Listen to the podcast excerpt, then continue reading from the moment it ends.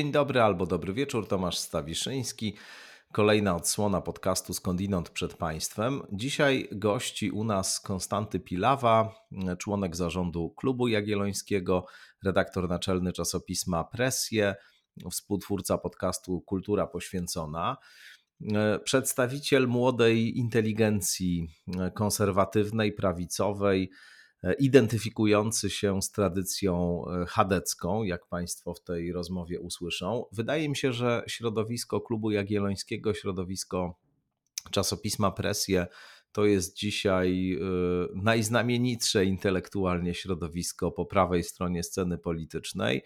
Można się zgadzać albo nie zgadzać, identyfikować albo nie identyfikować z poszczególnymi poglądami E, czy postawami e, tworzących te środowisko osób. No, e, nie można im natomiast odmówić tego, że starają się dbać o jakość debaty publicznej i, i, nie wchodzą w ten taki polityczny młyn, unikają oczywistego zaangażowania z jednej strony w taką partyjną politykę, z drugiej strony no, bardzo się różni ta retoryka, którą się posługują od tego, co w takim głównym obiegu debaty publicystycznej, politycznej w Polsce funkcjonuje.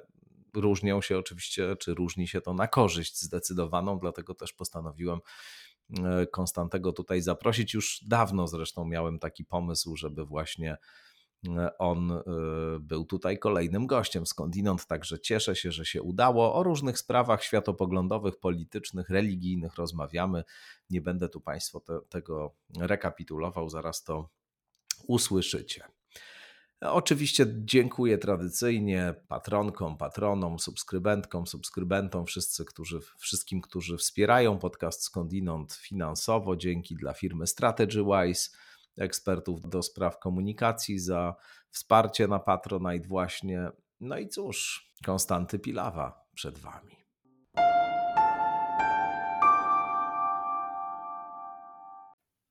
Konstanty Pilawa gości w podcaście Skądinąd. Dzień dobry. Dzień dobry, cześć. Jesteś konserwatystą? Hmm. E, zależy, co rozumieć przez to pojęcie. Jeśli hmm. konserwatyzm rozumiesz jako pewną doktrynę polityczną, to nie określiłbym się w ten sposób. A jeśli określasz konserwatyzm jako pewną postawę wobec rzeczywistości, to tak, jestem konserwatystą. W tym drugim sensie myślę o konserwatyzmie, choć oczywiście ten wątek związany z konkretną y, doktryną polityczną, mającą swoich ojców założycieli, swoją tradycję, to, to też jest ciekawa sprawa to tylko możecie w tej kwestii doktrynalnej o e, krótko jakoś zapytam o to, e, jak doktrynalnie w takim razie byś się identyfikował. Jeśli nie z konserwatyzmem, to z jaką e, polityczną doktryną czujesz się najgłębiej związany? Mhm. W klubie jagiellońskim od dwóch lat staramy się coś zrobić z tradycją chrześcijańskiej demokracji. Mówimy o sobie, że jesteśmy e, budowniczymi nowej e, chadecji, więc tak, do tej chadeckiej tożsamości mi najbliżej. No dobrze, to, to pomówmy o tej postawie. Czy zgodzisz się na taką definicję tej postawy, że to postawa, która uznaje, że te sprawy, które zostały na różne sposoby przetestowane, czy różne rozwiązania, które zostały w życiu społecznym, politycznym, przetestowane i, i całkiem nieźle działają, nie wymagają korekt, nie wymagają modyfikacji, no bo lepsze jest wrogiem dobrego. To jest adekwatne rozumienie tej postawy konserwatywnej, czy jakoś inaczej by się zdefiniował? Na pewno to nie jest totalna niechęć wobec zmiany, raczej niechęć wobec zmian rewolucyjnych. Tak? Mm. Ewolucja to jest podstawowe pojęcie dla, dla konserwatyzmu. Ja takiego jakiegoś e, głębokiego dna tej postawy widziałbym po prostu w przyjmowaniu takiego stanowiska, że po prostu człowiek jest z natury słaby.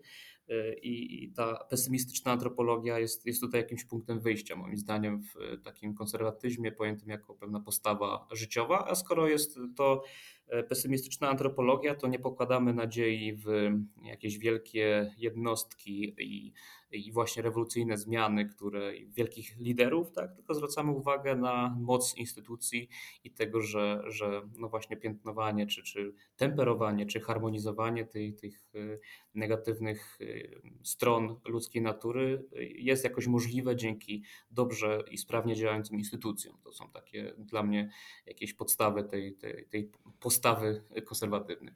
A którędy do tej postawy doszedłeś? Ja w ogóle zaczynałem myśleć politycznie y, wraz z przyjściem do środowiska klubu y, jagiellońskiego gdzieś w 2016 powiedzmy roku. Dla mnie jakąś taką odkrywczą książką w tym duchu y, refleksji nad konserwatyzmem była książka Pawła Rojka pod tytułem Awangardowy konserwatyzm. Ja myślę, że jak młody człowiek słyszy dzisiaj, mm, słyszy dzisiaj pojęcie konserwatyzmu, to widzi, nie wiem, ludzi w marynarkach, którzy narzekają na to, jak jacy ci młodzi ludzie są e, dzisiaj e, okropni i że kiedyś to było i że mieszkaliśmy w jeziorze i tak dalej, i tak dalej. Natomiast ta książka Pawła Rojka była dla mnie odkrywcza, e, ponieważ tutaj Paweł definiował, no właśnie, konserwatyzm jako pewną postawę wobec rzeczywistości, wiarę w pewne uniwersalne i absolutne wartości, a jednocześnie ta awangardowa, ten, przymiotnik awangardowy w tym konserwatyzmie miał otwierać tą postawę na, na poszukiwanie czegoś nowego. Tak? Przy okazji tej książki to była e, sztuka współczesna, więc jakby klubie jagiellońskim nie obrażamy się też na tą etykietę awangardowego konserwatyzmu, natomiast to trzeba też dobrze rozumieć, bo, bo jest to takie wyrażenie dość oksymoroniczne. No, ja pamiętam z lat 90. Y, kwartalnik Fronda, y, wtedy redagowany przez Grzegorza Górnego i Rafała Smoczyńskiego.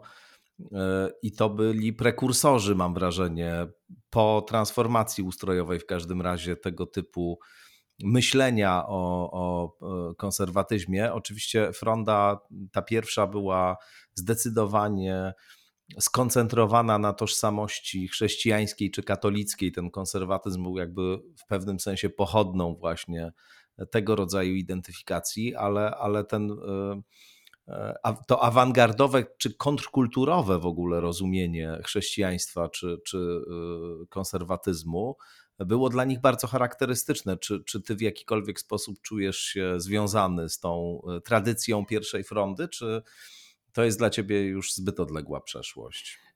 Ja nie mogę powiedzieć, że wychowałem się na Starej Frondzie, ale że swoją pracę magisterską poświęciłem na analizie różnych pism ideowych, y, republikańskich, prawicowych, które jakoś odkopywały tradycję pierwszej RP, no to tak, y, ta, ta wrażliwość y, z Starej Frondy, pierwszej Frondy jest mi bardzo bliska i na tyle bliska, że od dwóch lat razem z Bartoszem Brzyskim i Piotrem Kaszyszynem prowadzimy taki podcast Kultura tak. Poświęcona i ta kultura poświęcona to, to jest trochę taki nawiązanie taki w, w stronę Starej Frondy, gdzie to był podtytuł tego pisma, że to jest pismo poświęcone właśnie. Więc generalnie tak, jest to jakaś inspiracja dla, dla myślenia odważnego y, i, i takiego przełamującego pewne, pewne tabu, y, bo bardzo nie lubię takiego stereotypowego postrzegania postawy konserwatywnej, że to są tak, takie osoby, które boją się, boją się przyszłości, boją się, boją się teraźniejszości, chciałyby się gdzieś tam zamknąć w wygodnych, e, wygodnych e, wartościach i wyobrażeniach e, świata, którego po prostu już nie ma. Tak? Taki konserwatyzm w ogóle w Polsce nie istnieje. Pamiętam taką książkę Rafała Matyi, Konserwatyzm po komunizmie. Generalnie główna teza tej książki jest taka, że konserwatyzm w Polsce właśnie po, po upadku komunizmu musi być w jakiś sposób rewolucyjny, bo gdybyśmy byli jako konserwatyści, no właśnie, konserwatystami par excellence, takimi też pokoleniowymi, to musielibyśmy bardzo lubić e, przeszłość na przykład Leszka Millera tak, i całej tej tradycji PZPR-owskiej, więc e, w Polsce myślę, że awangardowy konserwatyzm jest czymś e, wbrew pozorom naturalnym. Tak, to, to, to ciekawe, jeszcze pewnie do, do tego wrócimy. No z kolei Fronda y, w jakimś sensie nawiązywała do tradycji brulionu i e, brulionu z lat 80. i tego brulionu z lat 90. Y, po y, zmianie światopoglądowej intensywnej. Te ostatnie numery brulionu są już numerami właśnie po nawróceniu Roberta Tekieli, Krzysztofa Kellera i tak dalej, tego, te, te, tej ekipy, która tam wówczas zresztą częściowo e, potem współpracowała także także z frondą, ale bardzo ciekawe są te wątki frondowe w tej waszej twórczości, w tym waszym myśleniu. I to, to w ogóle ciekawe, że to środowisko no, oddziałało w tym sensie, że dzisiaj też do tego jakoś nawiązujecie, ale zarazem chyba się E, kompletnie ten projekt, mam wrażenie, nie udał. To znaczy, on był niezwykle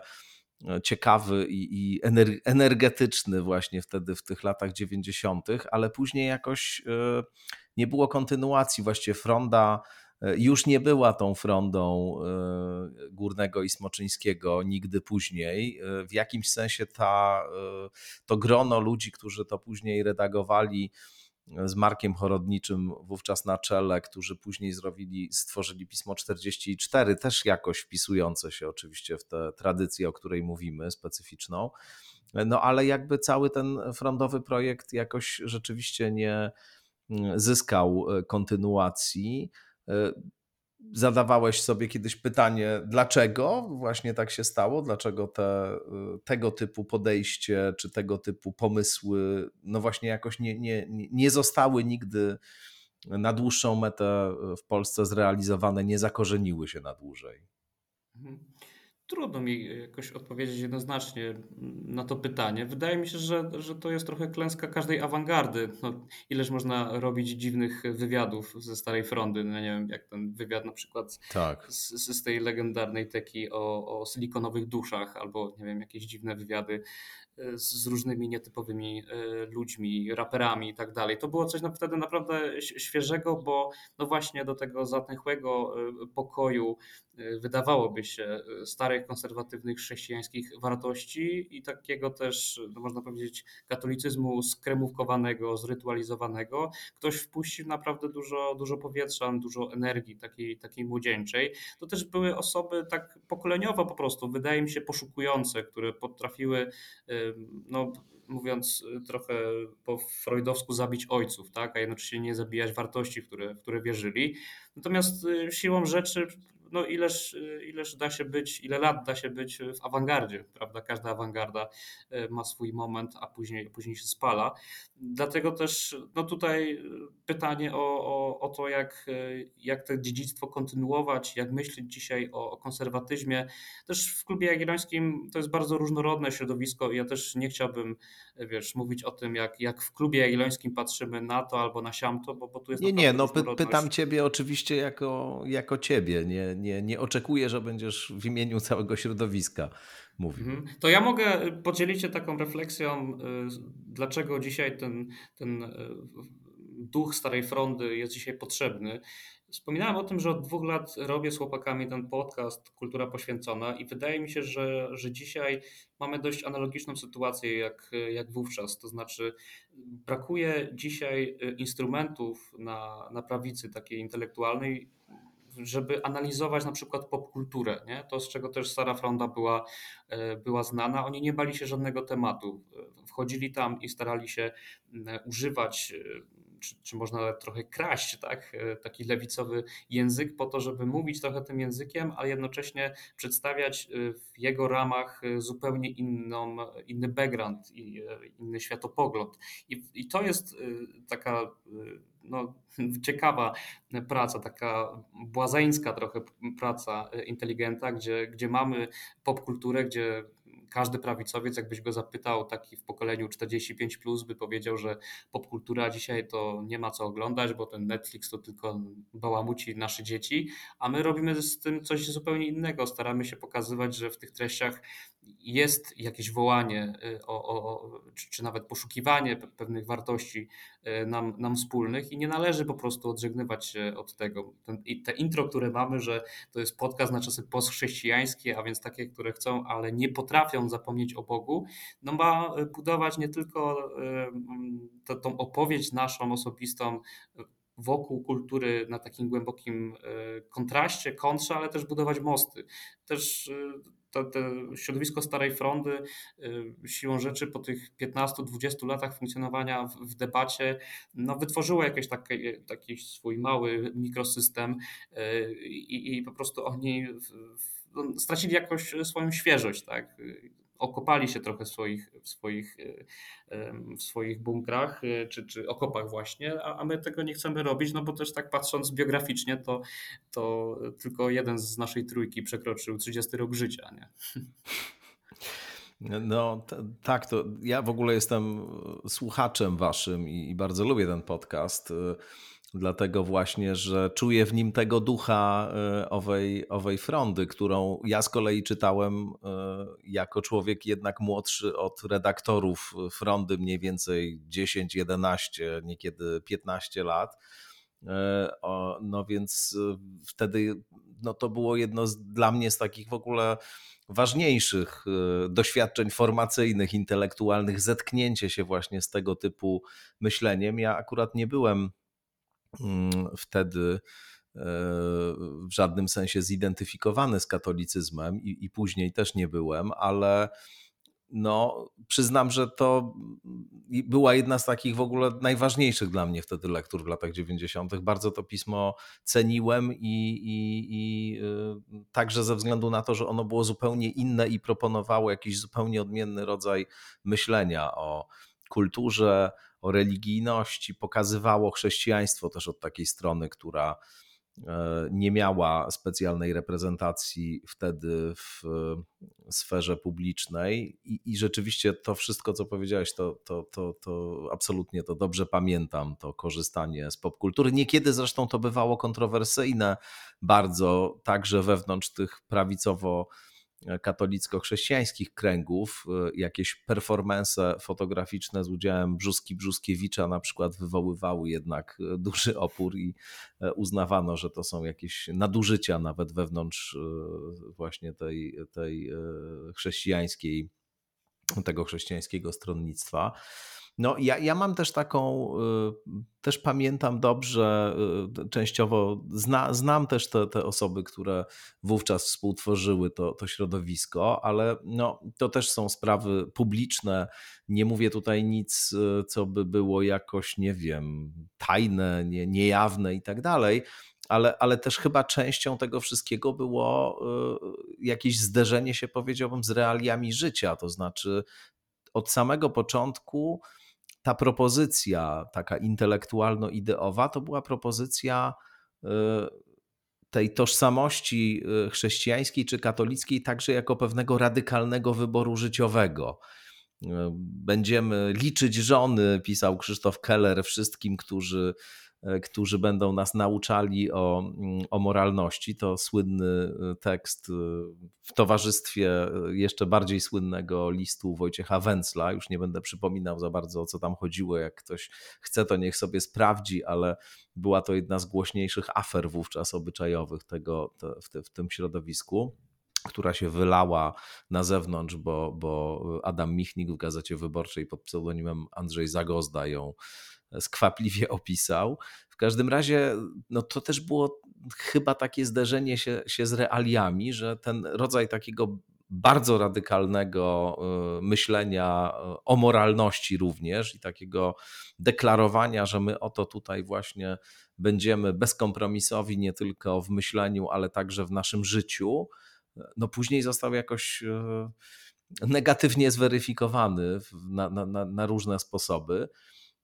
I e, zastanawiam się, czy wy się też tego nie boicie, choć ja z drugiej strony mam wrażenie, że ten rodzaj e, wyboru postawy, który, który jest u was, jest trochę mniej wyakcentowany niż tam wtedy. Mhm. Mnie w ogóle jest blisko do mm, postrzegania takiej pracy ideowej no, w duchu tego, co, o czym pisał Pierre Adot, tak, żeby, mm. żeby filozofia była trochę sztuką życia. Y, bardzo y, szkodliwe dla każdego środowiska, ale już szczególnie dla takiego, które mm, no, mówi o wprost o jakiejś moralności, na przykład moralności chrześcijańskiej, bardzo szkodliwe są y, wszystkiego rodzaju sytuacje, które no, wprost są hipokryzją, tak? że życie sobie, a, a to jak się pisze w, w mediach sobie. I generalnie Co do tego, czy ja się obawiam, że kiedyś ktoś wytknie mi, że moje życie jest inne niż e, od tego, co, co, co pisałem, jakoś nie mam takich, takich lęków. Mnie się mhm. wydaje, że ten problem z, z, z, ze starą frontą po prostu polega na, y, na tym, że wraz z, z biegiem lat ten radykalizm opadał. Y, pojawiły się poważniejsze propozycje pracy, trzeba było jakoś umościć się w tej rzeczywistości, tak jak, y, jak wspominałeś. I ja generalnie nie mam do tego żadnych, żadnych pretensji. Pamiętam, jak miałem taką debatę z Grzegorzem Górnym, między innymi, ale też z Tomaszem Terlikowskim. Tam był jeszcze w ogóle Patryk Jaki, bo to była jakaś taka pra, prawacka impreza. I zaproszono mnie tam, żeby porozmawiać o młodych w kościele, gdzie tylko ja powiedzmy, że od, odpowiadam. Łapałeś się do tej kategorii, tylko ty. tak, i jakby skala y, jakiejś takiej alienacji tych osób wszystkich, dosłownie wszystkich z tej atmosfery, dlaczego dzisiaj młodzi nie chodzą do kościoła, była totalnie porażająca dla mnie. Cały czas mówienie o Janie Pawle II i Stefanie Wyszyńskim dla osób, dla których te postaci są po prostu no, postaciami jak, nie wiem, Bolesław Chrobry. Nie? W sensie, mm. że to są postaci z podręczników do historii już dzisiaj dla, dla osób, które czy to odchodzą, czy nie odchodzą z, z kościoła. I, I po prostu to jest, wydaje mi się, dość, dość pokoleniowy i dość naturalny proces, więc, więc tutaj chyba nie doszukiwał się, nie doszukiwałbym się mm, no, jakichś takich głębszych, e, głębszych źródeł jakiegoś kryzysu, tego typu myślenia o świecie, czy, mm. czy coś takiego. A to pomówmy trochę o mm, kościele wobec tego. Y, mówisz, że w klubie jagiellońskim właśnie jako chrześcijańska demokracja się najmocniej w sensie doktrynalnym y, definiujecie czy, czy identyfikujecie. Y, mam ochotę zapytać wprost, jak człowiek młody, właśnie e, nie, e, jeszcze nie, nie, nie, który jeszcze nie przekroczył 30 roku życia, odnajduje się dzisiaj w instytucji, która przeżywa taki wielopoziomowy kryzys. Oczywiście moglibyśmy pewnie długo dyskutować o tym, jak naturę tych kryzysów rozumiemy. Mogłyby tu być różnice, bo niekiedy one się zaznaczają wyraźnie w takich dyskusjach, i tam, gdzie ktoś widzi jakiś rodzaj takiego radykalnego, systemowego e, zepsucia, które, które w zasadzie jest no, czymś takim endemicznym dla e, samej struktury mm, instytucji Kościoła. Tam ktoś bardziej z wewnątrz będzie mówił o tym, że mamy do czynienia z pewnymi nadużyciami, które są korygowalne i nie ma e, miejsc, w których nadużyć by, by nie było, to można by było długo rozmawiać na temat natury tych kryzysów, ale Zastanawiam się właśnie, jak e, ty e, i też ludzie, z którymi współtworzysz e, swoje pismo, swoje środowisko, na, na, takim zupełnie powiedziałbym na razie osobistym poziomie przeżywacie ten moment w historii instytucji, która, jak rozumiem i jak mówicie, no jest, jest dla Was chyba centralna w Waszym, w waszym życiu. Jak, jak Ty to widzisz, jak to przeżywasz, jak to rozumiesz w ogóle, co w tej chwili się z Kościołem katolickim dzieje? Mhm. Mm. To jest jakby bardzo trudne pytanie, ale mm, wydaje mi się, że mm, tak patrząc na, na osoby, na środowiska katolickie w Polsce, to być może jakąś przewagą y, naszego środowiska jest to, że tworzą je jednak y, osoby młode, które nie mogą nawet z perspektywy swoich y, dat urodzenia identyfikować się jako tak zwane pokolenie Jana Pawła II. To jest jakiś taki cień, który, który spoczywa nad, nad polskim kościołem i to, i to niezależnie właściwie od, od konkretnego światopoglądu danej osoby, że generalnie, i to też było widać y, w ramach te, tego, tego wszystkiego, co się wydarzyło po, po ostatnim odcinku Bielma y, Gutowskiego, że Jan Paweł II i jego postać, jego pomnikowość y, zaburza myślenia na temat tego, czym jest Kościół, czym jest katolicyzm. Ja na całą tą debatę patrzę z jakiegoś dystansu, bo po prostu pamiętam papieża wtedy, kiedy już był schorowany, kiedy, mm, kiedy później został skremówkowany, jak to napisaliśmy w klubie jagiellońskim z 10 lat temu. I generalnie y, chyba bałbym się mówienia nawet o tym, że Jan Paweł II jest fundamentem e, polskiego kościoła w rozumieniu takim e, w historii całego tego kościoła. Nie? Wydaje mi się, że strasznie się zafiksowaliśmy na tej postaci. To, to jest no wiesz, jednak, Został, jednak został papieżem, potem zaraz został świętym. Jest to tak. dość e, takie unikalne w skali polskiego kościoła. Tak, tak. Nie mówię o tym, że to, że to jest tuzinkowa e, postać, no wręcz przeciwnie. Chodzi mi tylko o to, Jasne. że w, ca w, całej historii kościoła e, rzymskiego nie możemy całej swojej wiary opierać na, na kulcie jednego świętego, bo to jest po prostu jakby niekatolickie. I, i taka tendencja w ogóle wydaje mi się do takiego postrzegania wiary w perspektywie jakichś liderów religijnych i pokładanie, mm, pokładanie nadziei w jakimś charyzmacie jednego czy drugiego głośnego człowieka w kościele, no jest jakoś szkodliwa, no bo jakby katolicyzm jest wspólnotą, tak? Kościół jest, jest wspólnotą ludzi. Oczywiście biskupi, arcybiskupi, cała ta hierarchia, to wszystko jest i, i dobrze, że jest. Natomiast wydaje się, że, że zatraciliśmy wewnątrz Kościoła tak, jakoś takie rozumienie mm, no, źródeł chrześcijaństwa. Tak? Dzisiaj się mówi o tym, że, mm, że te czasy dzisiaj są jakimś głębokim kryzysem zdrowia psychicznego wśród wszystkich, katolików, niekatolików, na całym świecie. No i ja sobie tak myślę, że, że o ile trzeba rozgraniczać kwestie duchowe od psychicznych, no to jednak y, jakąś taką opowieścią źródłową dla chrześcijaństwa, dla katolicyzmu jest nadzieja. Tak? Nadzieja jako taka postawa wobec, y, wobec rzeczywistości. Jakaś taki cel, który, jak pisał Benedykt XVI, usprawiedliwia trud drogi takiej dobrej nowiny, pocieszenia, które, które daje słowo, ja bardzo rzadko słyszę. I to jakby ze wszystkich stron debaty y, tak zwanej katolickiej. Tak? To cała, y, cały ten y, kryzys kościoła instytucjonalnego na czele z olbrzymim problemem wykorzystywania małoletnich w kościele, nie tylko małoletnich, po prostu wykorzystywania seksualnego, no, jest oczywiście olbrzymim, olbrzymim problemem, ale w tej debacie na temat kryzysu instytucjonalnego Kościoła przeszkadza mi jedna rzecz. Y, to znaczy, że bardzo się obawiam takiej sytuacji, gdzie no to, co jest dzisiaj na wokandzie, tak, czyli kryzys związany z wykorzystywaniem e, małoletnich w kościele, czy w ogóle wykorzystywaniem seksualnym, który jest bardzo poważny, ale bałbym się instrumentalizacji tego konkretnego kryzysu na rzecz przepychania, mówiąc brzydko, jakiejś swojej rewolucyjnej zmiany w kościele.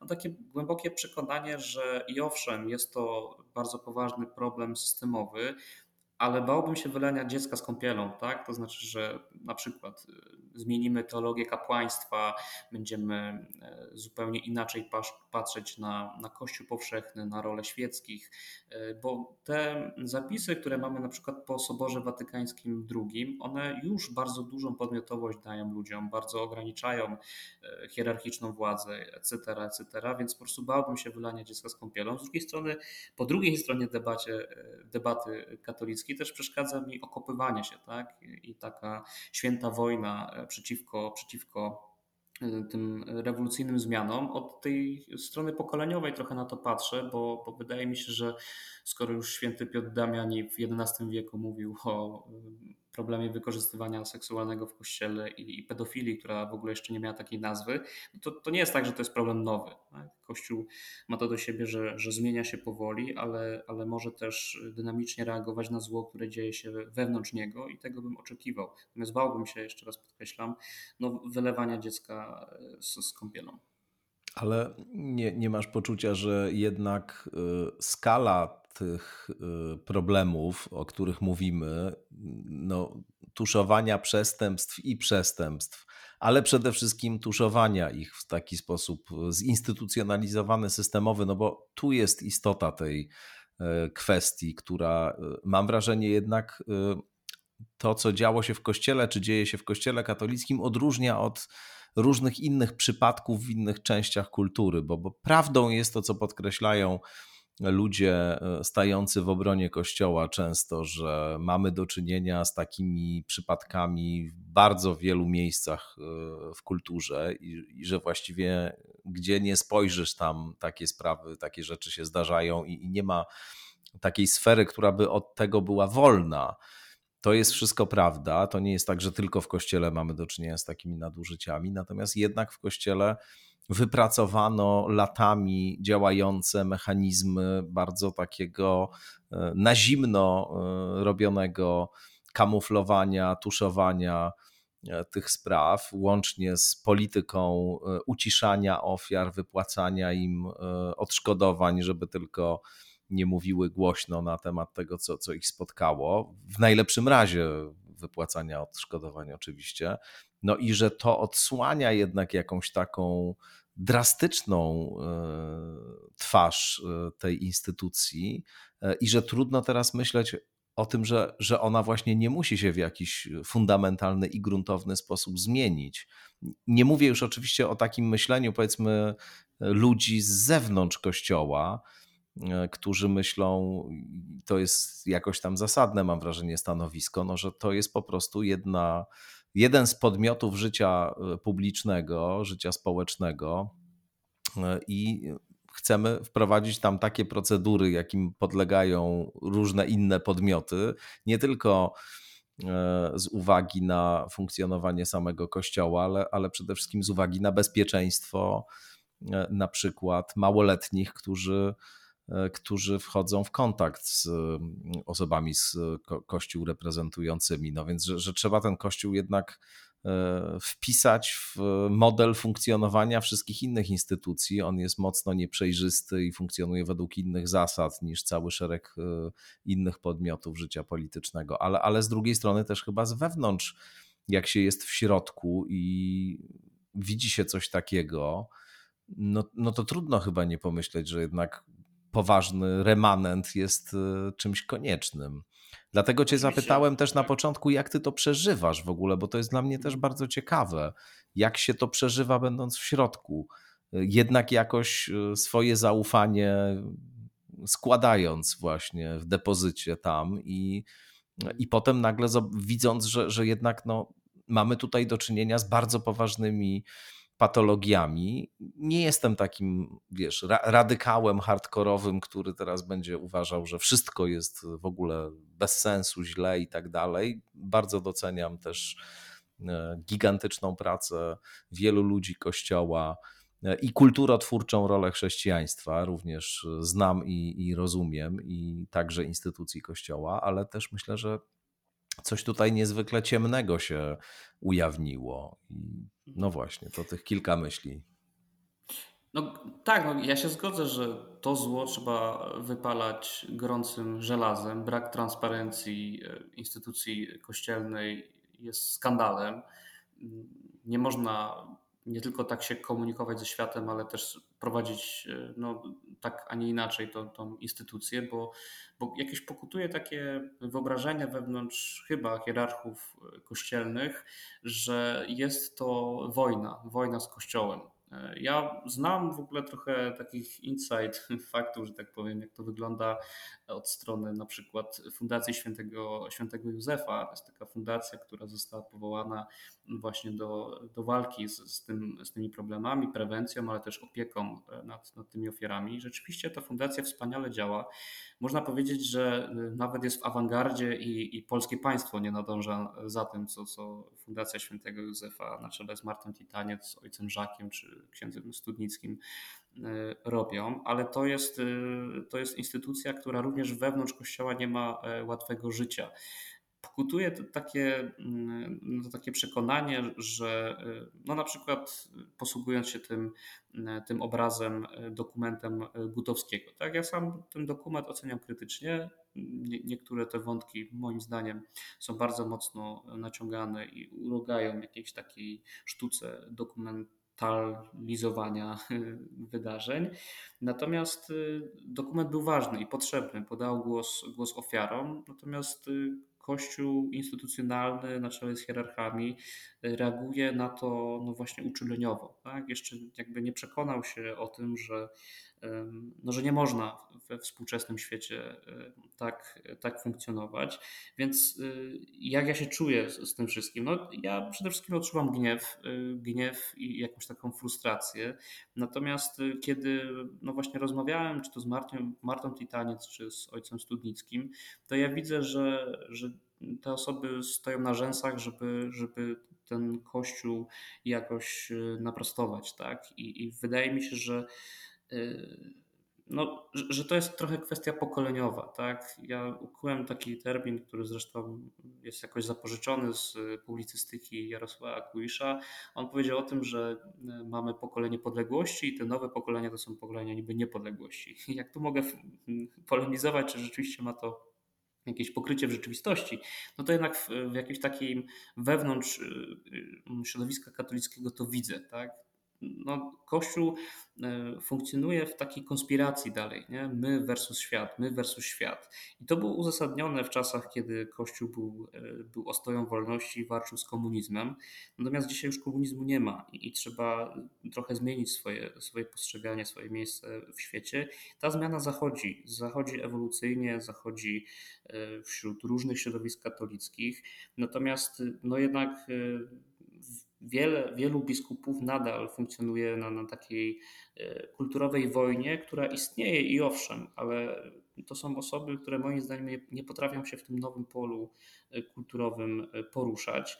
I jeśli chodzi też o to, jak powiedzmy, jak, chyba jak czują się katolicy tacy, którzy jeszcze nie mają trzydziestki, a, a pozostają w tym kościele, no to przede wszystkim cały czas muszą się wstydzić tak? Muszą się wstydzić tego, że jeśli cokolwiek jest mówione w mediach o Kościele, to jest mówione e, z perspektywy właśnie krzywdy. E, musimy się wstydzić za, za konkretne zaniedbania, za, za winy, za krzywdę e, i, i jakoś no, jest to jakaś taka odpowiedzialność nie? Za, za to wszystko, zbiorowa można, można powiedzieć. No i nie wiem, no, wydaje mi się, że, że można no żeby każdy robił to, co, trochę do czego został powołany. Tak? Jeśli, jeśli ja gdzieś tam piszę o kościele, to, to, to staram się po prostu y, nie robić y, niczego tak, aby tej instytucji jeszcze bardziej zaszkodzić, ale to nie znaczy, że ta mentalność, wiesz, chowania y, głowy w piasek i też budowania jakichś mostów i, i atakowania całej rzeczywistości pozakościelnej jest jakąś słuszną strategią. No generalnie jak padają pytania o Kościół, co pan sądzi o kryzysie współczesnego Kościoła, no to zawsze w ten sposób odpowiadam. Tak? To, to jest moim zdaniem jakby walka o, o lepszy Kościół wśród osób, które mają świadomość kryzysu, jego powagi i też mają konkretne recepty i kompetencje, żeby, żeby, z, tym, żeby z tym walczyć. Nie? Ale jakich bałbyś się zmian? Mówiłeś wcześniej o tym, mhm. że jesteś sceptycznie nastawiony do niektórych pomysłów. Co to są mhm. za pomysły? Jakiego typu, e, o jakiego typu zmianach mówisz? Na przykład, nie wiem, byłbyś e, przeciwny zniesieniu celibatu? Mhm. Myślę, że celibat to jest bardzo piękna rzecz y, i, i jakby nie znam przekonujących argumentów teologicznych, które kończyłyby dyskusję. W ogóle wydaje mi się, że dyskusja na temat. No a ten nakaz, żeby jedną żonę miał tylko biskup, to jest mocny argument. Ewangeliczny. tak. E, nie wiem, nie chcę wchodzić w temat e, celibatu. W tym moim pierwszym głosie e, sceptycznym wobec, wobec wylewania dziecka z kąpielą miałem przede wszystkim na myśli kwestie fundamentalne, tak? to znaczy na przykład teologię kapłaństwa, na przykład to, żeby zmieniać w ogóle sens urzędu biskupiego, tak? żeby inaczej w ogóle postrzegać rolę, rolę Kościoła, czy, czy sens Kościoła jako, jako, jako takiego bo, y, bo w klerykalizmie tak zwanym, czy, czyli właśnie takim dużym, jednym z dwóch chyba głównych przyczyn całego tego, tego kryzysu, no to właśnie nie chodzi o to, że doktryna jest używana po prostu w zły sposób i sama jest zła, tylko chodzi o to, że ta, ta hierarchia, hierarchiczna władza, która w kościele jest, która jest oparta na służbie, jeśli chodzi o doktrynę, no jest właśnie jakoś w praktyce, w praktyce niszczona i, i odwracana, tak? jej, jej wewnętrzny sens. Bałbym się po prostu no jako konserwatysta, jak już od tego zaczęliśmy e, rozmowę, e, podważenia tych fundamentów e, teologicznych i po prostu pewnego takiego dostosowania się do świata, tak? takiego wstydu przed własną katolicką innością. Tego dzisiaj jest bardzo dużo w Kościele. I ja po prostu się tego mocno obawiam, że mm, że niejako będziemy starali się pod, pod płaszczykiem walczenia z tymi wszystkimi kryzysami na czele z klerykalizmem, pod płaszczykiem tego będziemy jakoś starali się przeforsować no, zmiany, które skończą się tym, że Kościół przestanie być Kościołem. No. Hmm. No właśnie, ja, ja, ja myślałem, akurat podałem przykład tego celibatu, bo, bo to jest y, coś, co na poziomie instytucjonalnego rozwiązania zostało przecież wprowadzone jako y, narzędzie mające być w jakimś sensie reakcją na inny kryzys y, i na różne patologie, które wówczas pa, pa, panowały. Jakkolwiek oczywiście teologicznie rzecz biorąc, czy jak sięgniemy do historii chrześcijaństwa, no to nie jest to wynalazek, który pojawia się w momencie, kiedy został wdrożony już po długim czasie trwania Kościoła, tylko znacznie wcześniej się pojawia i, i jest jako idea i jako praktyka wewnątrz Kościoła obecny. Natomiast to jest taki rodzaj y, rozwiązania, jeśli można tak powiedzieć, które wydaje się z jednej strony właśnie nie przynależeć do jakiejś y, ścisłej ortodoksji, no, choćby dlatego, że zostało y, historycznie wprowadzone dosyć późno i że można przekonujące argumenty w, znaleźć w Nowym Testamencie, w Ewangeliach, w E, listach świętego Pawła i tak dalej, które by przemawiały za tym, że nie jest to coś nieodzownego, no a z drugiej strony byłoby jednak jakąś właśnie taką reakcją na e, problemy, które można sądzić w dużym stopniu jednak biorą się właśnie choćby z e, obowiązywania tej zasady, choć tu rzecz jasna trzeba by się podeprzeć jakimiś twardymi danymi, twardymi badaniami, jakoś uprzednio to bardzo starannie przeanalizować, ale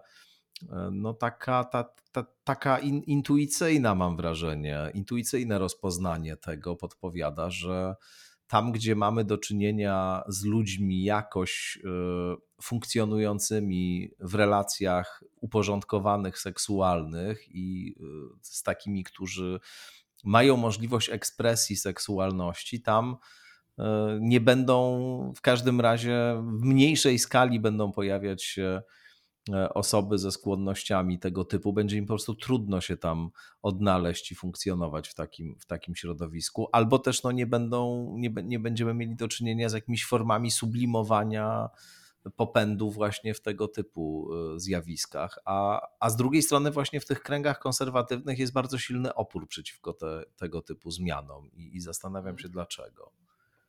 No, to jest opór wynikający z, pewnie z wielu e, powodów, natomiast no, mówiliśmy już w tej rozmowie naszej dzisiaj, że Kościół polski jest bardzo kościołem wojtyliańskim. Tak? I to nie tylko wbrew pozorom, jak mówiliśmy na, na początku z takiej perspektywy mm, no powiedzmy kremówkowej, tak? ale też myślenia pewnego teologicznego o, o tym wszystkim. No Jan Paweł II z jego teologią ciała i, i też z no, jakąś próbą też pogodzenia teologii katolickiej, z, czy pewnego dialogu tak, między teologią katolicką a psychologią i, i też seksuologią i tych wszystkich rozważań z, razem z Połtawską. No, gdzieś tam była ta taka opowieść o tym, że no, celibat nie jest dojrzałość seksualna i, i, i, czy w ogóle dojrzałość osobowa i celibat no, nie muszą iść ze sobą w jakimś, jakimś napięciu. I to, że pojawiają się jakieś mm, wykroczenia związane, czy jakieś, no, pojawia się poważny problem z wykorzystywaniem seksualnym, no to nie jest to jakby temat sublimacji, ale po prostu y, niedojrzałości seksualnej tych osób, które są e, do e, stanu kapłańskiego e, przywoływane. Tak? No, to jest oczywiście duża debata i, i, ja tu też jakby nie chcę wychodzić na jakiegoś specjalistę od, od, od, od celibatu, bo tym tematem jakoś nigdy specjalnie się nie zajmowałem. Też, też nie jestem teologiem ani, ani seksuologiem, więc trudno mi o tym po prostu rozmawiać. Ale też taki mm, lęk, czy, czy może niechęć wobec wprowadzenia tych, tych zmian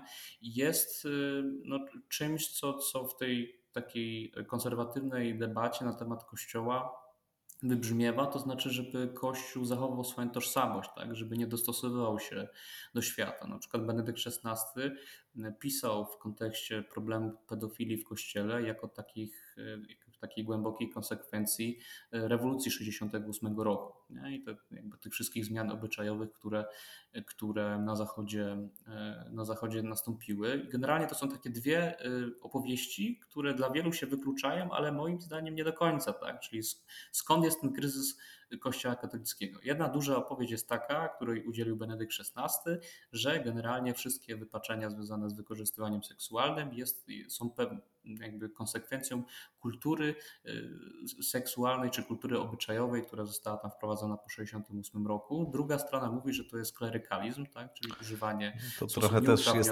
cedowanie odpowiedzialności, mam tak. wrażenie, trochę na innych. To prawda, no ale to też jest y, no, nie do końca. No, wiesz, no, możesz na to patrzeć z tej, z tej strony, że Kościół jest jednak y, również częścią kultury, tak? On wrasta w tą kulturę i to nie Zgoda. jest tak, że katolicy czy chrześcijanie są jakimiś, jakimiś ludźmi z kosmosu. Tylko ci klerycy, którzy przychodzą dzisiaj do, do seminariów, również wyrastają w takiej, a nie innej e, kulturze, która e, po 68 roku to zmieniła, nie, nie da się co ukryć, swoją obyczajowość. Nie? Więc Jasne, trzeba rozumieć tego jak takiego washingu, nie? Jasne, jak, jakkolwiek wydaje mi się, że centralnym problemem jest tutaj e, właśnie tuszowanie tych przestępstw i no co za tym idzie, no bo to też jest taki argument, który się często pojawia, moim zdaniem on jest trafny, kiedy mowa o pewnej wyjątkowości e, tych, tych wydarzeń w kościele właśnie i tych procedur w kościele, no jest systemowe, systemowe milczenie, jeśli chodzi o ofiary i, i właśnie brak no, w, jaki, w jakimkolwiek stopniu E, zadośćuczynienia ofiarom, bo tym, co jest najbardziej e, istotne i tym, co jest e, przede wszystkim obiektem zainteresowania i troski, jest sam Kościół tutaj. To znaczy działania Kościoła wobec nadużyć na niewinnych, też przecież członkach, członkiniach Kościoła, te działania są podporządkowane wyłącznie dobru Kościoła, a nie dobru ofiar. I, I, tu jest ten problem taki fundamentalny i systemowy. To nie chodzi o to, że gdzieś tam indziej właśnie nie ma też tego typu zjawisk, one są, można pewnie powiedzieć zasadnie, że częściowo wynikają one również z pewnych kulturowych e, zmian. Natomiast tu, tu, jest to sedno, mam wrażenie, i, i to już się nie łapie w ten mhm. zarysowany przez Benedykta z kolei mechanizm tak. czy problem. E, no ale patrz, nawet w tej retoryce, którą teraz przyjąłeś, mm. mówisz o przeciwstawianiu dobru, e, dobra ofiar i dobra kościoła. W sensie tak. no, to jakby to ja rozumiem, że jest taka retoryka gdzieś słyszana, czy, czy można tak odczytywać tą strategię, ale to nie jest katolickie. No generalnie dobro ofiar jest dobrem Kościoła. Tak? Osoby wykorzystywane. Y, no nie tylko w teorii, w praktyce również, nie? tylko nie generalnie. Jakby, Zgadzam się, że z tym jest duży problem w kościele i jest jakaś taka logika oblężonej, oblężonej twierdzy. Ale zatrzymajmy się przez chwilę przy tym, jeśli można, bo, bo to jest ciekawe, co, co powiedziałeś. I w pełni, w pełni się zgadzam, że na poziomie teologicznym, jakbyśmy wzięli tutaj pisma y, ojców Kościoła i współczesnych teologów, no to byśmy oczywiście odnaleźli tego typu e, stanowisko, y, które wyraziłeś, ale nie wiem, czy, czy, czy, czy, czy chcesz powiedzieć, że także w tych sytuacjach, które stanowią przedmiot naszej rozmowy, to ta zasada działa, czy, czy raczej właśnie, że systemowo się sprzeniewierzano tej e, zasadzie? Tak, no systemowo się sprzeniewierzano. To teraz no trzeba no tak, to szukać, szukać powodów, nie? szukać powodów, mhm. dla, dla których w ten sposób i to też y, warto podkreślać, bo w tych dyskusjach na temat sytuacji w kościele bardzo łatwo się generalizuje. To znaczy, że cały kościół jest taki albo, albo śmaki. Ten to kościół jest bardzo podzielony wewnętrznie. Y, I są osoby, które zwracają na takie elementy uwagę, a są osoby, które w ogóle ignorują cały ten temat. Wydaje mi się, że nie bez, y, że nie można ignorować jednej, jednej też rzeczy, to znaczy, że te sytuacje związane z wykorzystywaniem seksualnym, czy w ogóle z seksualnością, one jakoś w sposób naturalny i to też wypływa z rozumienia, rozumienia seksualności i też intymności tak, w kościele, że one są czymś prywatnym, tak? W sensie nie, nie, mówię o tym, że nie można o tym mówić publicznie i że nie można zadośćuczynić ofiarom i tak dalej, i tak ale jakby podzielę się jedną anegdotą. Jakby osoba, mhm. która jest jakby wysoko powiedzmy postawiona w tej Fundacji Świętego Józefa opowiadała coś takiego na, na pewnym spotkaniu, że chciała wywiesić w jednej z parafii y, taki plakat, który właśnie zachęcał do kontaktowania się z tą fundacją, kiedy coś y, się wydarzyło. Nie? No i, i co zrobił y, proboszcz danej parafii? Proboszcz danej parafii powiedział, że on się nie zgadza na, na wystawienie tego plakatu e, na ogłoszeniach poza kościołem i też w kościele. Nie zgadza się z jednego konkretnego e, powodu, ponieważ ludzie spoza kościoła, którzy będą widzieć tą gazetkę, albo ludzie, którzy chodzą do kościoła, i będą ten plakat widzieć, od razu pomyślą, że to my jesteśmy znowu tą kolejną e, nieszczęśliwą i, i, straszną i złą parafią, gdzie to zło się dzieje. Nie? To są jakby, ja nie chcę usprawiedliwiać tego, tego proboszcza, który jakby w ten sposób zadecydował, ale to pokazuje trochę mm, no, wrażliwość tematu, tak? To, że, że to są trudne rzeczy do komunikacji, szczególnie wewnątrz, wewnątrz kościoła. I to no tak, nie ale... jest. Y, mhm. Mhm. Nie, nie, chciałem tylko powiedzieć jako kontrapunkt, że z kolei jest bardzo wiele też historii ludzi, powiedziałbym, że one chyba nawet dominują, którzy w tych przynajmniej przekazach, które, które mamy, ale myślę też o różnych książkach, które się powiedzmy w ostatnich latach ukazywały na ten temat, że, że masz tam bardzo dużo takich historii ludzi, którzy się zderzali z instytucją Kościoła, to znaczy, którzy e, wielokrotnie informowali o tym, co się działo, którzy się od e, proboszcza do biskupa, do jeszcze jakichś innych e, instancji odwoływali i właściwie no, nie było możliwe uzyskanie nie tylko jakiegoś e, już nie wiem, bardziej materialnego czy wymiernego zadośćuczynienia, rozumianego także na przykład jako realne ukaranie winnego, ale wręcz, no nie wiem, jakiegoś e, współczucia, wysłuchania, etc. No Też tak, masz no mnóstwo to, takich historii. Tak, oczywiście, że to na drugiej, na drugiej nóżce jest i to już wielokrotnie mówiłem w tej, tej rozmowie, że to tak. trzeba wypalać gorącym żelazem. Nie? Jakby to nie ma nic wspólnego z tym, jak Kościół sam siebie definiuje. Nie? Jak weźmiesz sobie, nie wiem, w Lumen Gentium y, konstytucję duszpasterską o, ten, o Kościele, no tam sobie zobaczysz, jak, jak są definiowane role w Kościele kapłanów i, i świeckich, no to wcale nie ma tam y, napisane, że kapłan, czy ksiądz, czy proboszcz, czy biskup to są y, święte osoby, co do których nie można mieć pretensji, ani y, nie można z nimi rozmawiać i generalnie są in persona Christi przez 24 godziny na dobę. To nie są. Są jakby w jednym konkretnym momencie Jasne. in persona Christi, czyli kiedy zmieniają chleb i, i wino na, na krew i ciało Chrystusa. I to tylko w tym jednym momencie, tak? A ta cała, nie wiem, taka, nie wiem, angelizacja, tak? Urzędu proboszcza, urzędu księdza, urzędu biskupa nie ma nic wspólnego z doktryną katolicką. To są wypaczenia, to jest klerykalizm, z którym trzeba walczyć, tak? Ja rozumiem, że, że tutaj chcesz de facto powiedzieć, y, no bo moglibyśmy teraz jeszcze w długą dyskusję wejść na temat relacji teorii do praktyki. Ja bym tutaj też bardziej y, wtedy obstawiał taką flankę, że w bardzo wielu różnych przypadkach historycznych y, instytucji i nie tylko działających w sposób, y, który oceniamy i, zasadnie jako, jako nie wiem, y, zły, zbrodniczy i tak dalej, mieliśmy do czynienia z teorią, która była doskonała i prezentowała wszystko idealnie, ale ja rozumiem, że to nie, nie do końca o to chodzi E, tylko że chcesz powiedzieć po prostu tyle, że są w doktrynie katolickiej istniejące narzędzia, których można użyć, żeby pewne sprawy poprawić, tak? Tak, to my w presjach, bo to jest takie pismo, które, które prowadzę od, od dłuższego czasu. Jakiś czas temu wydaliśmy taką tekę, która nazywa się Pobożny antyklerykalizm. I nie chodziło o to, żeby e, przekreślać doktrynę Kościoła i, i po prostu z zewnątrz trochę krytykować e, Kościół, bo to nic nie da, jest też szkodliwe. E, ta, ten antyklerykalizm, który jest pobożny, on wynikał jakby wprost z ortodoksji katolickiej, wprost z tego, jak Kościół definiuje swoje, swoje role.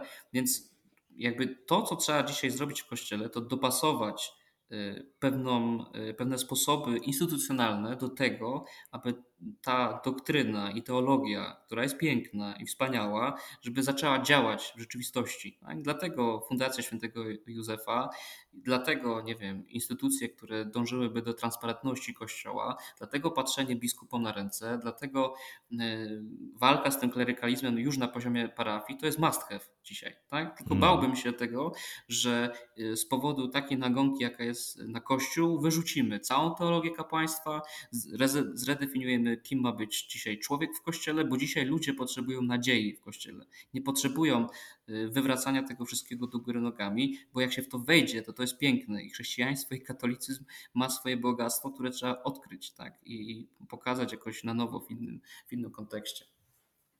A powiedz, bo już y, myślę, że będziemy odchodzili od tego wątku katolickiego, zresztą też y, będziemy wkrótce naszą rozmowę kończyć, e, no bo tyle czasu, ile mieliśmy, no to czy mamy, to mamy na nią, ale powiedz wobec tego, e, jakie ty zmiany byś widział jako pierwszorzędnie konieczne do tego, żeby jednak zmodyfikować ten sposób działania Kościoła, który obydwaj mamy za, za patologiczny? Mhm. No, trochę już o tym mówiłem, tak? Jak chciałbym, żeby instytucja kościoła na poziomie już samej parafii była transparentna. Tak? Ja chciałbym, żeby, żeby wszystkie działania, które są prowadzone przez, przez Kościół parafialny, były jako do wglądu tak? dla wiernych, żeby nie budować kolejnych, y, kolejnych ścian, mostów, znaczy kolejnych mostów, tak, ale ścian, takich mm. murów między, między wiernymi a, a księżmi, bo y, tego po prostu nie potrzebujemy. Druga rzecz, o którym bardzo dużo się mówi dzisiaj, to lepsza edukacja, jeśli chodzi o, o właśnie kleryków, o seminaria duchowne.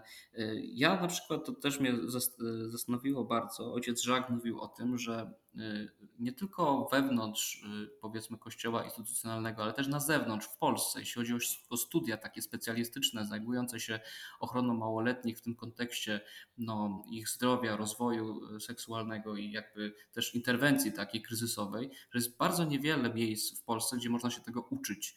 Tak? Więc też kwestia reedukacji takiej też poza, pozakościelnej dla świeckich. Tak? Ja chciałbym, żeby świeccy mieli więcej do powiedzenia w kościele też instytucjonalnie, ale jednocześnie, żeby ta, ta, ten rdzeń y, y, teologiczny nie był jakoś, jakoś przerywany, tak? żebyśmy potrafili tak zredefiniować te role, aby one zachowały swój sens w ramach, w ramach tego systemu, ale żeby no, wreszcie wróciły na, na swoje miejsce. Tak? Więc jakby transparencja, walka z y, klerykalizmem, więcej tego typu inicjatyw jak Fundacja Świętego, Świętego Józefa i, i myślę, że jakby ten, ten kościół sam się oczyści, tak jak wielokrotnie, wielokrotnie w historii miało to miejsce. Powiedz e, teraz, bo od e, takich bardziej ogólnych pytań przez bardziej szczegółowe kwestie do znowu ogólnych e, chciałbym przejść na, na koniec tej naszej rozmowy. Jak ty, jako konserwatysta z postawy, niekoniecznie doktrynalny konserwatysta, doktrynalny chadek w każdym razie i e, człowiek e, związany z Kościołem, a zarazem e, młody, widzisz ten moment w historii zachodniej kultury, w którym teraz jesteśmy? Mhm. Jak, jak go rozumiesz sam dla siebie, jak, jak, jak, jak go widzisz, jak go, jak go definiujesz? No bo to jest moment oczywiście, myślę także o tym dla i instytucji Kościoła, i chrześcijaństwa w ogóle e, w najlepszym razie skomplikowany i trudny. E, są takie głosy także wewnątrz e, ludzi, także wewnątrz środowisk jakoś katolickich, konserwatywnych, mocno katolickich, że to jest jakiś czas schyłkowy, choć to schyłkowość, schyłkowość ma to do siebie, że ma też pewne uwodzicielskie aspekty i, i, takie wyrzekanie, że jesteśmy w czasach schyłkowych, no było zawsze, także wtedy, kiedy czasy były dalece nieschyłkowe, to wiadomo, ale jak ty, jak ty e, widzisz ten moment i jak myślisz też o e, swoim życiu przyszłym, o tym, gdzie to życie cię poprowadzi na za lat 20, 30, 40, jak będzie wyglądał świat, jak będą wyglądały relacje między ludźmi, relacje społeczne. To mnie bardzo interesuje. Mhm. To może tak od dziwnej strony zacznę, bo to jest rzeczywiście bardzo Pewnie. ciekawe. Najbardziej lubimy dziwne strony tutaj, więc. 30 lat temu Jacek Kaczmarski zrobił taki program Wojna Postu z karnawałem. To było w 1993 roku ta, ta, ta płyta. Pamiętam e... bardzo dobrze. Kaczmarski, Gintrowski, Łapiński, tak. Tak, tak, tak. Dokładnie tak. Ale wiadomo, tak. nazbyt wysilał, wysilał się Łapiński, niezbyt wysilał, wysilał się Gintrowski. No, Dokładnie, ale chodzi mi o warstwę tekstową, bo Kaczmarski tak, napisał tak. tam... wszystkie teksty, to prawda. E, wszystkie teksty. No i tam jest e, w którejś z, z pieśni taki tekst, że czasy zawsze są przejściowe, a chaos jest w nas. To jest taki tekst. Z, Astrolog. Z Utwór Astrolog, tak. I, I wydaje mi się, że coś w tym jest. Ja jestem trochę zmęczony takim mapowaniem rzeczywistości, że jesteśmy tu w jakimś schyłku, nowym początku, prawda, nowej nadziei, jakimś nowym średniowieczu. Bardzo mnie denerwują te kalki, bo, bo wydaje mi się, że no tak jak napisał Kaczmarski, ten czasy są zawsze przejściowe. 30 tak? lat temu Kaczmarski pisał to w kontekście oczywiście przemian, e, przemian e, politycznych w Polsce, kampanii prezydenckiej, etc., etc., ale ta wojna postu z karnawałem tytułowa dalej w nas jest i wydaje mi się, że, że trudno dzisiaj jakoś definiować to, e, w jakim momencie historii jesteśmy. Jak już jak w kolejnej rozmowie tego typu słyszę, że ktoś y, przypomina Fukuyamę i koniec historii, to naprawdę wyłączam od razu, bo mi się nie chce tego słuchać. Mm, ale jeśli miałbym już, jak mnie zmuszasz do tego, żebym jakoś to odkreślił, to Absolutnie takie... nie chcę zmuszać, y, to tylko dobrowolnie, słuchaj, wyłącznie jeśli dobrowolnie chcesz. Dobra, to, to zacytuję kolegę z redakcji, żeby, żeby nie być y, wewnętrznie sprzeczny. Y, Piotr Kaszeszyn napisał taki fajny tekst o nowym Foundé Siècle, tak? że jesteśmy w takim dusznym czasie pewnej nudy kulturowej, wbrew pozorom, wbrew tym wszystkim kryzysom, z którymi się spotykamy. I taką dojmującą, dojmującym nastrojem, który, w którym ja jakoś wyrastałem w latach 90. i pierwszych tam latach XXI, XXI wieku, kiedy wchodziło się później już w dorosłość i tak dalej, i tak dalej. No to podstawowa różnica jest taka, że, że te osoby, które na przykład, nie wiem, moi rodzice, moi dziadkowie y, istnieli w tym czasie przejściowym, o którym pisał Kaczmarski, ale jednak wydaje mi się, że czuli się ludźmi projektu. To znaczy, że właśnie roztaczali jakieś plany, jakby budowali siebie, tak? Y, stwarzali świat, trochę jak tak Brzozowski pisał. Nie? Była, była w tym jakaś taka y, jakaś energia i wiara w to, że jesteśmy, jesteśmy w stanie sami siebie stworzyć, a ja wyrastałem w takim nastroju, no właśnie pewnej e, schyłkowości i, i tego takiego pokolenia, które ja nazywam nie pokoleniem projektu, tylko pokolenie losu. Tak? Ludzie, którzy tak naprawdę czują się no, pewną, pewnym krajobrazem, tak? nie czują się aktorami w, w, tym, w tym całym przedstawieniu, tylko jakimiś takimi widzami, którzy, którzy oglądają ten świat i, i nawet nie walczą o swoją podmiotowość, bo wiedzą, że nie ma to sensu. Tak? Ja jakoś wyrwałem się dzięki, wyrwałem się z tego takiego nastroju, powiedzmy, epoki, że tak powiem, górnolotnie, no dzięki chrześcijaństwu właśnie, tak? dzięki tej nadziei jako źródłowej opowieści dla, dla chrześcijaństwa. Takiego chrześcijaństwa nie wspólnotowego, tylko właśnie no, intelektualnego, tak, jakiejś podróży swoich własnych, samotnych i, i, e, I, czy to jest jakaś recepta na cokolwiek? Pewnie nie, pewnie w ogóle. Ja, ja po prostu e, no właśnie w tym duchu starej frondy w odniesieniu do jakby początku rozmowy odnajdywałem w tym jakiś taki duch kontrkulturowy, tak, żeby, żeby to, co wszyscy obrzydzali i co, na co patrzyli z niechęcią, może odkryć na nowo. Tak? To był jakiś taki podstawowy nerw i, i ta kontrkultura chrześcijańska, która we mnie jest. Ale, ale to tylko tyle mogę powiedzieć na, na temat tych wielkich apokaliptycznych dzisiaj narracji. Nie jest bardzo daleko. Oprócz tego, że rzeczywiście jakby przyznaje istnienie kryzysu klimatycznego, martwi się tym wszystkim, ale ten apokaliptyzm taki, który dzisiaj dominuje wśród osób jeszcze młodszych ode mnie, w tak zwanego pokolenia Z, to jest dla mnie czymś, czymś obcym, bo chyba sam nawet o tym pisałeś, tak? że, że ten tak. apokaliptyzm ekologiczny jest zniechęcający. Tak? To nie jest maranata, to nie jest nadzieja, Boże przyjdź, tylko to jest o Boże katastrofa, nic nie możemy zrobić, nasze wnuki e, już nie będą żyły na tej planecie, więc nie, nie możemy mieć dzieci, etc., etc. Nie mam takich nastrojów. No i dobrze.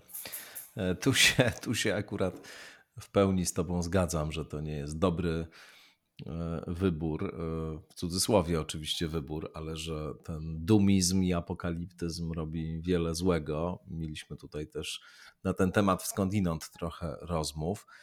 Słuchaj, zupełnie na koniec jeszcze Cię chciałem zapytać o Twój tekst, który wywołał bardzo intensywną reakcję w sieci czyli tekst e, na temat kultury terapeutycznej. E, ty opublikowałeś e, ten tekst na stronach Klubu Jagiellońskiego 19 kwietnia 2023 roku. On się ukazał. Przeczytałeś znany i omawiany mm, wielokrotnie już raport o zdrowiu psychicznym młodych Polaków. No i postanowiłeś kilka słów na ten temat powiedzieć. To jest tekst krytyczny wobec e, kultury terapeutycznej, e, pojęcia, e, którym posługuje się między innymi Ewa Ilus, którą cytujesz tutaj, ale właściwie chyba pierwszym, który użył tego określenia był Philip Reeve, socjolog amerykański, mąż Susan Sontag zresztą, pierwszy. Autor też kilku bardzo ciekawych książek, The Triumph of the Therapeutic na przykład, czy Freud, A Mind of Moralist. E, no, e, ten tekst wywołał bardzo silne reakcje, dlatego że w ogóle poruszanie tego typu e, tematów dzisiaj wywołuje bardzo intensywne emocje. Ja mam kilka pomysłów, dlaczego tak jest, właśnie, ale może powiedz kilka słów o tym tekście i właśnie o tym, jak sam te reakcje percypujesz.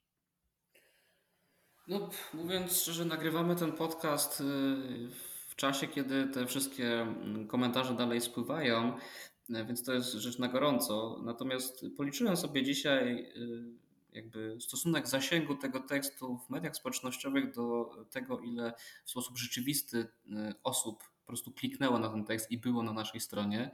No i powiem Ci, że to jest coś dla mnie przerażającego, bo, bo chyba ta dysproporcja pierwszy raz jest tak duża. Y, mniej więcej wyszło mi, że co setny człowiek jakkolwiek kliknął w ten tekst.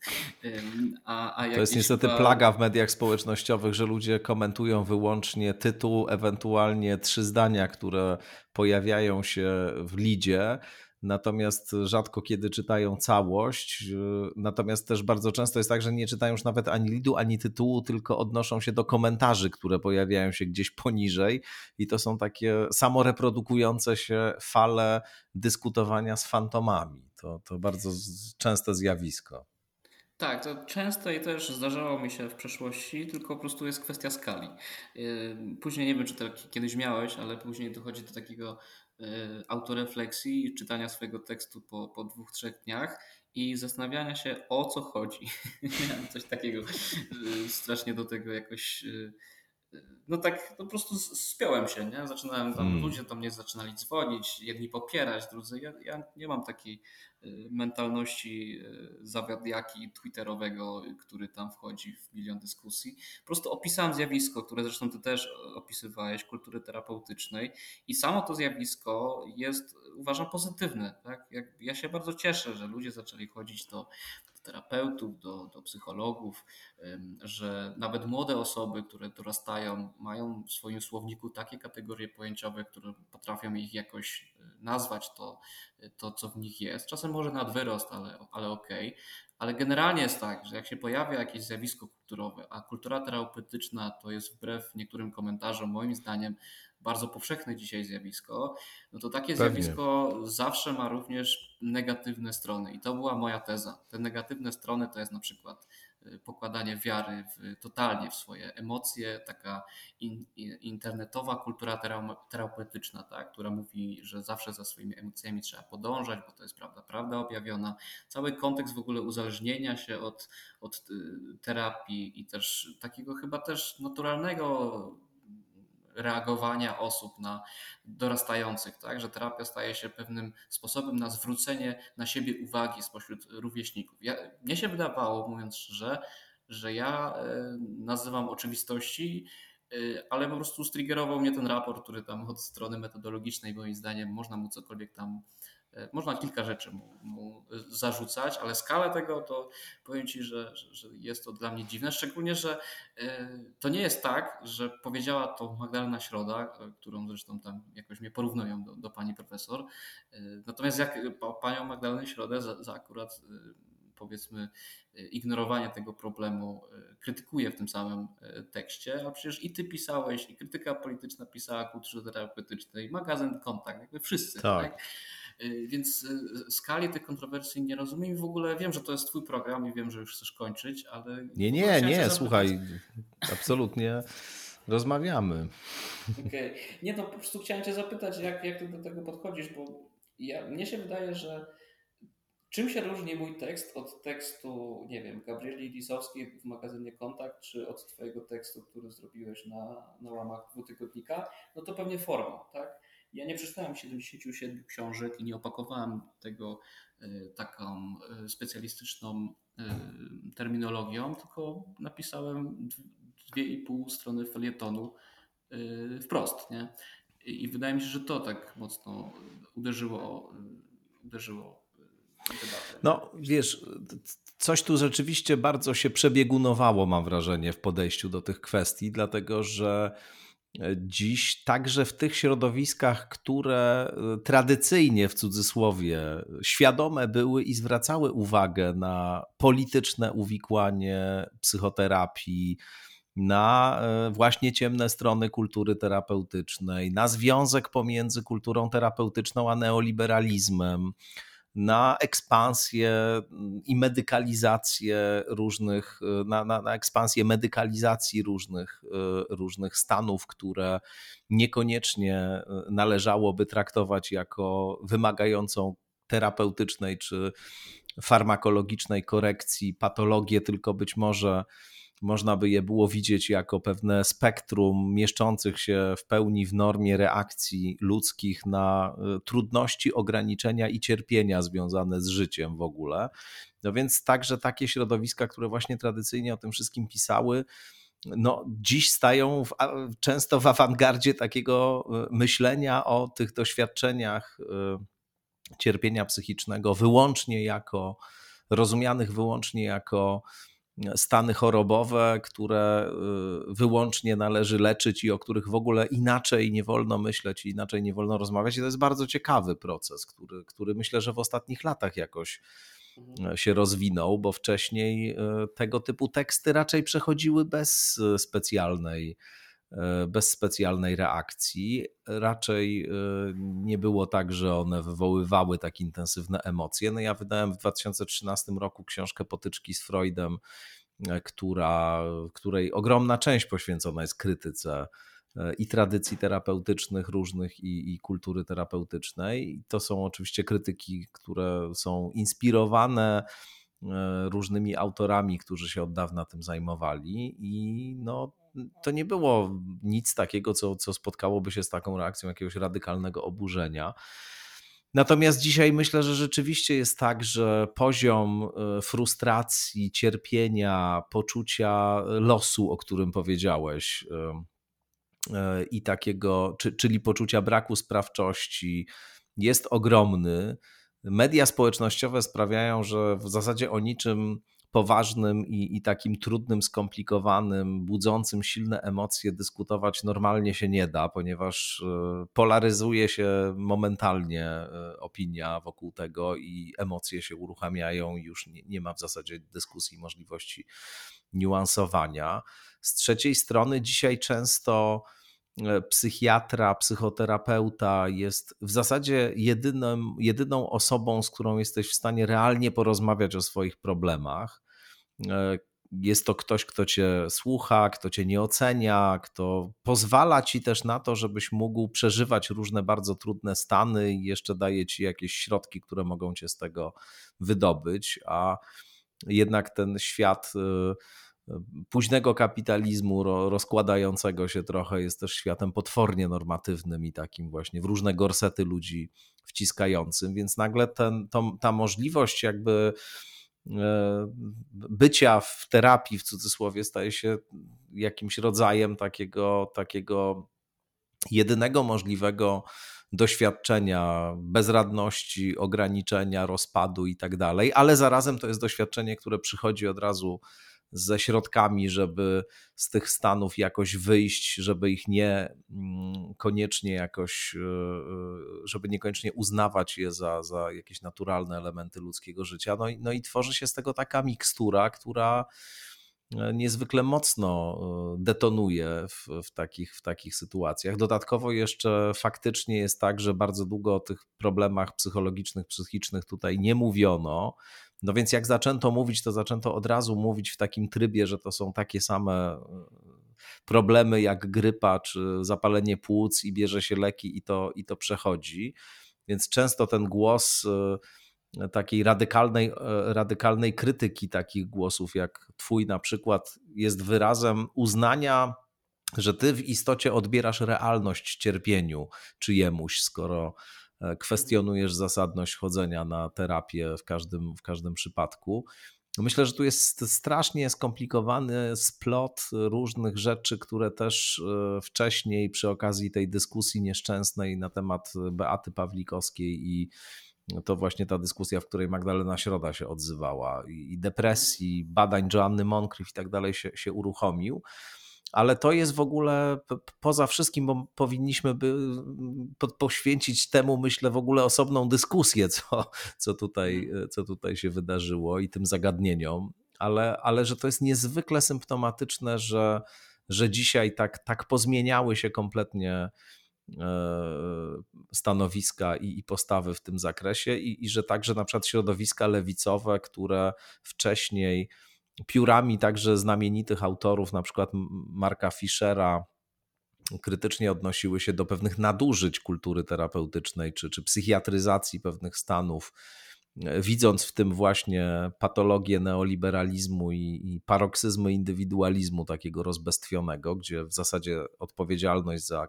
każdy rodzaj dyskomfortu spada na jednostkę i myśli się o tym dyskomforcie albo jako o wyniku jakichś rodzinnych patologii, albo nierównowagi neuroprzekaźników. No więc te, te środowiska dzisiaj na przykład bardzo krytycznie odnoszą się do każdej próby takiego delikatnego, krytycznego odniesienia się do tych spraw. No, przy, przy całym moim bardzo krytycznym stosunku do Beaty Pawlikowskiej, to mówię i do, tego, do tej jej wypowiedzi, która po prostu była też nie, nie, niekompetentna pod wieloma względami, ale dyskusji na ten temat nie było. Ja nawet pisałem taki felieton o tym do Tygodnika Powszechnego, że, że nie ma rozmowy i, i wygląda na to, że jej nie będzie po prostu. Okej. Okay. Tu jakby krótko tylko, bo wydaje mi mhm. się, że to, co mówisz, jest o tyle ciekawe, z tej strony, że y, ta kultura terapeutyczna dzisiaj y, jakby zbiera jeszcze gorsze żniwo niż te 10 lat temu, jak pisałeś swoją książkę, tak? Skoro, skoro te wszystkie tendencje, o których, o których mówiłeś, są prawdziwe, no to skoro sama kultura terapeutyczna rośnie, to tej, też te jej bardziej negatywne strony również powinny rosnąć. No, tak nakazuje logika. Nie? A no, w sytuacji, w której nie możemy o tym rozmawiać, Y, no to, to trochę tak brzmi, jakbyś wiesz, jak 10 lat temu mógłbyś o tym rozmawiać, bo to był niszowy problem, nie przyjmowany tak. powszechnie w debacie, a teraz jak to jest jakby poważny problem, to już nie da się o tym dyskutować, bo jest tyle emocji, że już nie warto pisać, bo, bo cię zaraz z, nie wiem, zgrillują. Tak, tak, to rzeczywiście jest paradoksalne, zwłaszcza, że znaczy, oczy, oczywiście jest jakaś zasadność w argumencie, że że w Polsce no to ten dostęp do opieki psychiatrycznej, do terapii, do w ogóle świadomość tego, kiedy się tego potrzebuje, a nie jest jeszcze daleko, daleko za takimi krajami jak Stany Zjednoczone, gdzie już to jest faktycznie w takiej fazie e, kompletnie ekstremalnej. Natomiast no, to prawda, to, to, to jest tak, że że to na, na, pewno to też jest zjawisko zróżnicowane, inaczej to wygląda w wielkomiejskim środowisku, powiedzmy, dobrze sytuowanych, młodych ludzi z klasy, klasy średniej wyższej średniej, inaczej gdzieś tam e, w ośrodkach gdzieś na prowincji, tam gdzie istnieje zupełnie inny sposób myślenia o tym, to, to, to, jest, to jest rzeczywiście dosyć wszystko też zniuansowane, ale, ale racja. No, to znaczy nie, niewątpliwie wydaje mi się, że brak dyskusji i, i taka odmowa również uznania, że tego typu zjawiska mają swoją ciemną stronę, o której zresztą i sami terapeuci, i sami psychiatrzy wielokrotnie pisali, piszą, no jest, jest po prostu niebezpieczna. No a najbardziej niebezpieczna jest w ogóle e, blokada dyskusji, blokada rozmowy. I to, to, to akurat e, niestety mm, dotyczy nie tylko tego tematu, ale wielu, wielu różnych. Tym bardziej się cieszę, że my tutaj sobie porozmawialiśmy. Ja również. Czy jeszcze coś chcesz na koniec dodać, czy e, masz jeszcze no, ja jakąś mógłbym o, hmm. Ja jestem cały naładowany emocjami w związku z emocjami na mój felieton, więc ja mogę jeszcze godzinę z tobą rozmawiać o kulturze terapeutycznej. Słuchaj, myślę, myślę, że możemy się rzeczywiście umówić na tam taką rozmowę osobną o kulturze terapeutycznej. To jest bardzo dobry pomysł, e, więc z góry cię zapraszam do takiej rozmowy. Super, tym bardziej, że jak kontynuuję temat y, i cały dzień dzisiaj piszę tekst w oparciu o, o e, opinie różnych specjalistów, mm. pedagogów, róż, różnych interwentów kryzysowych, żeby pokazać, że, że coś jest na rzeczy i, i sami specjaliści mówią trochę moim głosem. Bardzo ciekawe. Konstanty Pilawa był Państwa gościem w podcaście Skądinąd. Bardzo Ci dziękuję za rozmowę. Dziękuję za zaproszenie. I Państwu też dziękuję. No i zapraszam do kolejnych odsłon skądinąd. Do usłyszenia.